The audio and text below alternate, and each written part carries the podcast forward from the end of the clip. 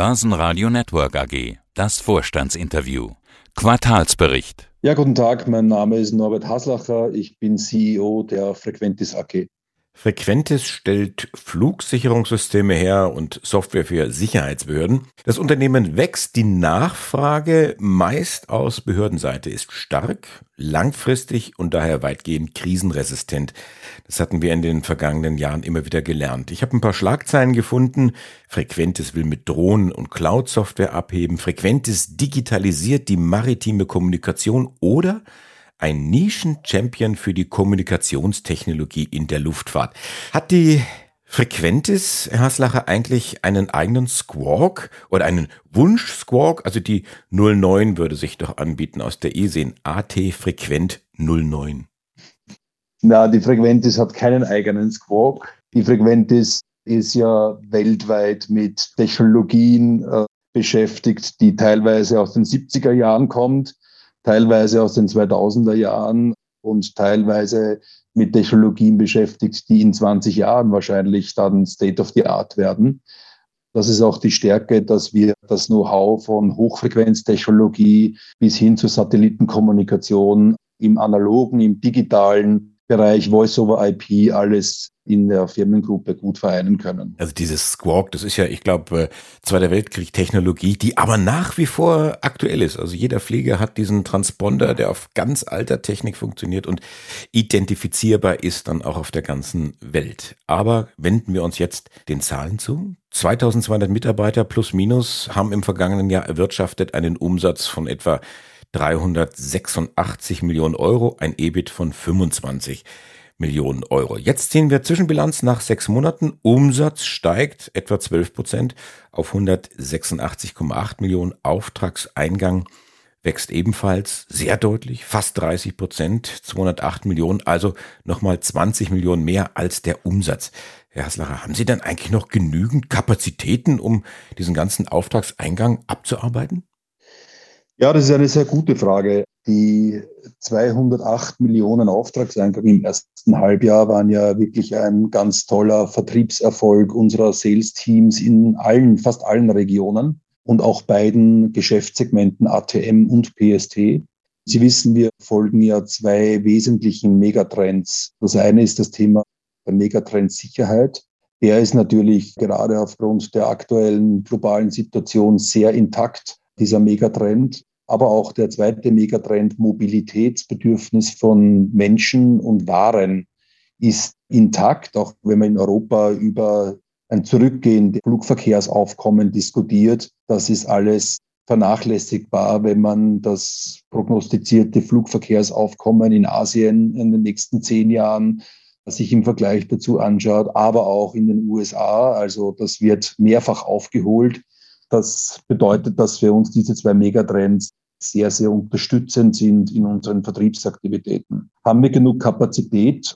Ich glaube ja. Wir ändern ja unser Geschäftsmodell mehr in Richtung cloudfähige Software. Wir wollen ja mittel- bis langfristig den Anteil an Services versus Softwarelizenz zugunsten der Softwarelizenz stärken. Was bedeutet, dass weniger Personaleinsatz notwendig ist, um die Topline so wie in gewohnter Art und Weise auch liefern zu können. Nichtsdestotrotz haben Sie mit der Frage natürlich schon noch einen Punkt getroffen, den viele Unternehmen beschäftigt, nämlich wie kriege ich die richtigen Leute an Bord und kriege ich sie in der Zeit, in der ich sie brauche, mit dem richtigen Skill-Level an Bord. Und das ist eine Herausforderung, nicht nur bei uns in Österreich im Headquarter, wo ja weniger als 50 Prozent der Kolleginnen und Kollegen sitzen. Mittlerweile der Rest ist auf der ganzen Welt verteilt, sondern es ist auch ein Thema in den USA, es ist ein Thema in Singapur und es ist ein Thema in Australien und Brasilien. Also es ist ein globales Thema. Unsere Antwort darauf ist, dass man in der Frequentis einen Job machen kann, der spannend ist. Wenn man Technik studiert hat, ist das sicherlich eine ganz tolle Herausforderung, hier technisch äh, etwas beizutragen. Wir retten Menschenleben durch unsere Technologie. Das heißt, die muss 100 Prozent funktionieren. Und äh, Sie können egal wo auf der Welt für die Frequentis arbeiten. Wenn Sie morgen einen Freund oder eine Freundin in den USA haben, dann gehen Sie einfach in die USA, um dort für Frequentis zu arbeiten. Ich habe jetzt da ganz äh, interessiert zugehört, vermutlich auch zwei andere Menschen, also mein Chef, der Peter Heinrich, der sagt, Mensch, groß, du als studierter Ingenieur, hör da nicht ganz genau hin, nicht, dass du mir von der Fahne gehst. Und meine Frau, die das Stichwort Freundin dann irgendwo vermutlich dann gehört hat. Nein, wenn wir da ernsthaft Australien, Neuseeland, USA mit äh, der NASA und äh, Verizon. Also Kunden und Mitarbeiter gleichermaßen sitzen ja auf der ganzen Welt. Äh, die, dazu noch die, die Wehren- und Polizeiorganisationen in Europa, die schütten sie ja regelrecht zu mit Aufträgen. Vielleicht übertreibe ich jetzt ein bisschen, aber was ist denn da der Grund, warum die zu Ihnen kommen? Also ich glaube, wir haben die letzten Jahre sehr stark an unserer Kundennähe gearbeitet. Ein wesentlicher Punkt war die Entscheidung, unsere Vertriebsorganisation zu dezentralisieren. Wir hatten früher ein sehr Wien-zentrisches Vertriebsmodell. Das haben wir in ein dezentrales Modell aufgelöst, indem wir stärker in die Regionen gegangen sind mit lokalen Frequentis-Töchtern und dort auch Personal aufgebaut haben, um die Kundennähe zu haben. Das ist das eine. Das zweite, glaube ich, ist auch ein wesentlicher Grund, dass Frequentis eine sehr gute Reputation hat, was das Thema Qualität betrifft. Wir sind nicht die billigsten, aber unsere Qualität in unserer Projektabwicklung, in unserer Softwareentwicklung und auch auf der Produktseite ist weltweit anerkannt. Und äh, das Ingenieurswissen, das wir haben und auch die PS auf die Straße kriegen zu können, egal wo auf dieser Welt, ist sicher eine Stärke der Frequentis-Gruppe unsere Leute, sie können sie einfach überall hinschicken. Ja, ob sie sie nach Asien schicken, USA, Afrika, wo auch immer, die werden die Projekte abliefern. Und dritte Bereich ist mit Sicherheit auch die Akquisitionen, die wir getätigt haben in den letzten Jahren. Wir haben ja neun Akquisitionen seit dem IPO umgesetzt und das Portfolio ist gewachsen. Wir haben daraus Lösungen entwickelt, die dem Kunden eine integrierte Leitstelle zum Beispiel im polizeilichen Bereich bieten können mit einem Einsatzleitsystem und einem Kommunikationssystem. Und ich glaube, dass die Strategie uns einfach jetzt in der Umsetzung auch recht gibt. Da frage ich mich natürlich, warum Sie sich dann als Nischen-Champion für die Kommunikationstechnologie bezeichnen. Das macht Sie doch so ein bisschen klein. Ja, ich glaube, Frequentis ist halt auch immer noch ein Familienunternehmen, auch wenn wir an der Börse sind. Und ich würde mal sagen, Understatement ist sicherlich etwas, was zu unserer DNA gehört. Manche Investoren von uns sagen, Frequentis ist typisch für Under Promise and Over Deliver. Und das ist auch etwas, was wir gerne beibehalten möchten. Wir sind sehr langfristig orientiert. Wir denken in Generationen und nicht in Quartalen. Und ich glaube, da ist Understatement auch angebracht. Und wir sind auch in einem Bereich tätig, wo es um Sicherheit geht. Und ich glaube, da sollte man nicht zu sehr prahlen. Dann schauen wir doch mal, was die jüngsten Mitglieder delivern werden oder wo da die Messlatte liegt. Frafos und Guard Rec. Was bringen die mit? Das ist ganz spannend. Also beides sind Technologieunternehmen, wo Frequentis im Vorfeld eine Analyse durchgeführt hat, ob wir diese Technologie selbst entwickeln wollen oder ob wir sie zukaufen wollen. Das natürlich aus Time-to-Market-Gründen, aber auch aus Kostengründen, Risikogründen haben wir gut abgewogen, wollen wir Make oder wollen wir Buy? Und wir haben uns in diesen beiden Bereichen für Buy entschieden und haben ganz bewusst Akquisitionsbestrebungen gestartet. Die Gardrek ist eine ganz tolle kleine norwegische Firma, die sich die letzten Jahre auf das Thema Recording spezialisiert hat. In einem Kontrollzentrum werden ja die Arbeitsplätze und die Tätigkeiten der Operatoren auf den Arbeitsplätzen aufgezeichnet.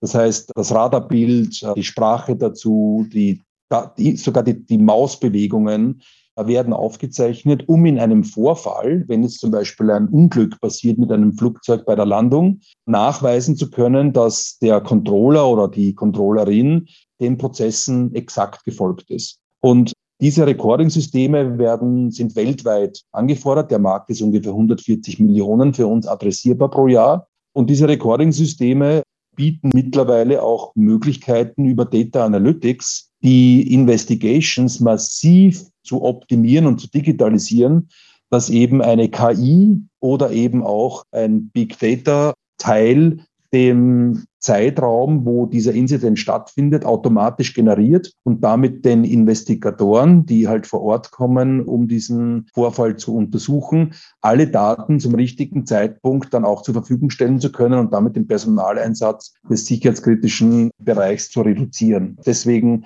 haben wir uns für so eine umfassende Recording-Lösung entschieden. Und Fravos ist ein zweiter Bereich, der uns ganz wichtig ist, nämlich das Thema Cyber Security. Fravos bietet uns mit ihrer Lösung in Deutschland BSI-zertifizierte Konnektoren zu in die Voice-over-IP-Welt, also in die Außenwelt. Und das werden wir in unseren Lösungen jetzt auch sukzessive einbauen, sodass wir unseren Kunden mehr Sicherheit geben, wenn sie in die IP-Welt eintreten. Und das eben mit diesen sogenannten Session Border Controllern, die diese Schnittstelle zum Internet dann quasi entsprechend absichern.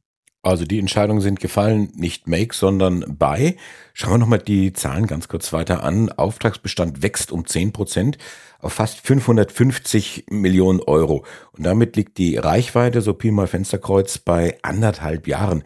Das macht das Geschäft doch sehr planbar dann für Sie. Ja, das macht es. Wir steigen üblicherweise mit einem, wir nennen das Szenario von um die 40 Prozent in ein neues Jahr. Das heißt, 60 Prozent der Aufträge sind bereits im Haus für das geplante Jahr und 40 Prozent akquirieren wir während des Jahres, weil diese 550 Millionen haben ja auch Multi-Year-Contracts drinnen, die über ein Fiskaljahr hinauslaufen. Nichtsdestotrotz, unser Geschäft ist, nachdem, wie Sie es eingangs erwähnt haben, ein Behördengeschäft ist, natürlich besser planbar als ein kommerzielles Geschäft, nehme ich mal an. Die Behörden sind sehr langfristig orientiert. Wenn die ausschreiben, steht das Budget bereits zur Verfügung. Dann wird ausgeschrieben, vergeben. Die Projekte laufen in der Regel länger, weil es natürlich während der Projektlaufzeit dann auch auf der Behördenseite meistens Veränderungen und neue Wünsche gibt. Also ich würde sagen, das Geschäftsmodell, das die Frequentis hat, ist ein sehr krisensicheres, ein sehr stabiles und auch ganz gut planbares Geschäft. Aber trotzdem planen Sie sehr konservativ. Sie, Sie schreiben, ja, wir steigern uns beim Umsatz im Jahr, wir steigern den Auftragseingang, wir steigern die EBIT-Marge oder zielen eine EBIT-Marge an von rund sechs bis acht Prozent. Warum denn eigentlich so vorsichtig?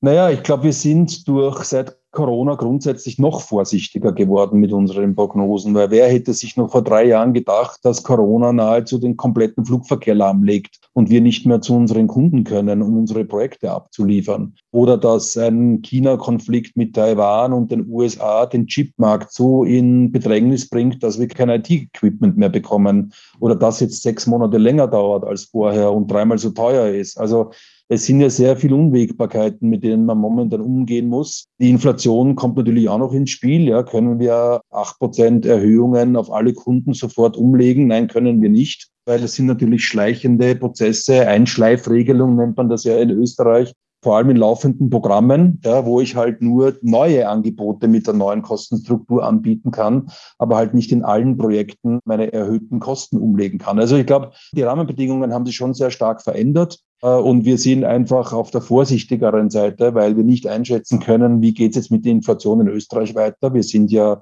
im globalen Schnitt, glaube ich, sehr weit oben im Ranking, was die Inflation in Österreich betrifft. Da sitzen 50 Prozent unserer Kolleginnen und Kollegen. Und wir müssen halt gut managen, dass wir die Dinge auf unsere Kunden und auf unsere Preise umlegen können. Das werden wir nicht eins zu eins sofort schaffen. Und deswegen ist der Ausblick auch für dieses Jahr sechs bis acht Prozent. Das Ergebnis, und da kommen wir ja quasi jetzt über den Umsatz und die Entwicklung bei den Kosten, kommen wir da eins zu eins hin. Das EBIT nach sechs Monaten ist leicht negativ, sind 300.000 Euro. Wie kommt das jetzt zunächst einmal? Ja, das ist saisonal. Ja, muss man auch den Journalisten immer wieder erklären, bevor sie einen Artikel über Frequentes schreiben, dass ich denen das Behördengeschäft ein bisschen näher bringe. Also die Frequentes, wenn man sich die letzten Jahre anschaut, hatte bis auf eine einzige Ausnahme, das war das Corona-Jahr 2021, immer einen negativen EBIT im Halbjahr, weil wir sammeln die Kosten im Prinzip, die Projekte laufen, ja, die Kosten sind ja da, die Umsätze werden aber erst dann gezeigt, wenn wir die Projekte abschließen. Und äh, Behörden schließen in der Regel die Projekte zum Jahresende ab. Zum Jahresende merken Behörden auch oft, dass noch Budget über ist und bestellen Ersatzteile oder bestellen äh, zusätzliche Change Requests. Und das sind natürlich alles Dinge, die Profitabilität treiben. Das schon seit 10, 15, 20 Jahren. Ich glaube, jeder, der im Behördengeschäft tätig ist, der wird da jetzt nicht widersprechen. Das ist einfach die Saisonalität in diesem Behördenbusiness. Und mit minus 0,3 im ersten Halbjahr sind wir gut unterwegs. Wir hatten 2018 minus 5,5 Millionen im ersten Halbjahr, 2019 minus 4 Millionen im ersten Halbjahr. Also ich glaube, wir haben sogar schon ein Stück weit sogar die Saisonalität versucht zu verbessern, um unsere Anleger nicht so sehr zu schocken mit einem zu hohen negativen EBIT im ersten Halbjahr. Das wird dann im zweiten Halbjahr alles aufgeholt mit dem Abschluss der Projekte. Da müssen Sie in der zweiten Hälfte dann natürlich dann ordentlich Gas geben, also ein bisschen beim Umsatz und deutlich beim Ergebnis. Wenn ich Sie richtig verstehe, sollte das nicht nur klappen, sondern sind Sie sich da auch ziemlich sicher? Und dann nochmal die Frage, dann könnten wir durchaus jetzt schon drüber nachdenken, vielleicht doch die Prognose anzuheben. Ja, sechs bis acht Prozent ist ja eine Prognose. Acht Prozent ist ja recht viel. Ja. Sechs Prozent ist eher am unteren Ende. Aber wenn Sie mir sagen, ob dieses Jahr noch in Taiwan irgendwie ein Angriff stattfindet, der den Semiconductor-Markt lahmlegen wird, dann könnte ich mir auch vorstellen, eine andere Prognose abzugeben. Ich würde das natürlich gerne tun, aus äh, vielen Gründen, aber die Prognose müssen Sie natürlich dann machen. Aber das heißt dann, Sie haben keine Chance, keine Möglichkeit, solche Semiconductor, solche Halbleiter, die sie dann aus Taiwan brauchen, im Falle eines Konfliktes irgendwie anders zu beschaffen oder vielleicht schon etwas in die Wege zu leiten und das auf Lager zu legen? Nein, es geht so gar nicht so sehr um die Bauteile für unsere Produkte. Die haben wir ja zu 95 Prozent aus Europa. Also da sind wir relativ unabhängig und wir haben immer Allzeitbedarfe bei uns aufs Lager gelegt. Deswegen sind auch die letzten zwei Jahre die Lagerbestandselemente in der Bilanz gestiegen. Es geht ja darum, dass die Standard-IT-Hersteller diese Bauteile nicht bekommen. Ich weiß, es gibt jetzt weltweit Bestrebungen, mehr und mehr Semiconductor. Ich glaube, das ist ein sehr, sehr aufwendiger Prozess. Äh, solche Produktionsstätten auch außerhalb dieses Raums aufzubauen in den USA und auch in Europa. Ich glaube, das wird ein paar Jahre dauern, aber wir brauchen auch Server, wir brauchen Bildschirme, wir brauchen Keyboards und die halt brauchen auch diese Bauteile von diesen Semiconductor-Herstellern. Und ich glaube, das ist eher unser Problem wie unsere eigenen Produkte. Also Sie bleiben dabei. Wir sind die Under-Promiser and Over-Deliverer. Norbert Hassler, der CEO von Frequentis. Dankeschön fürs Interview.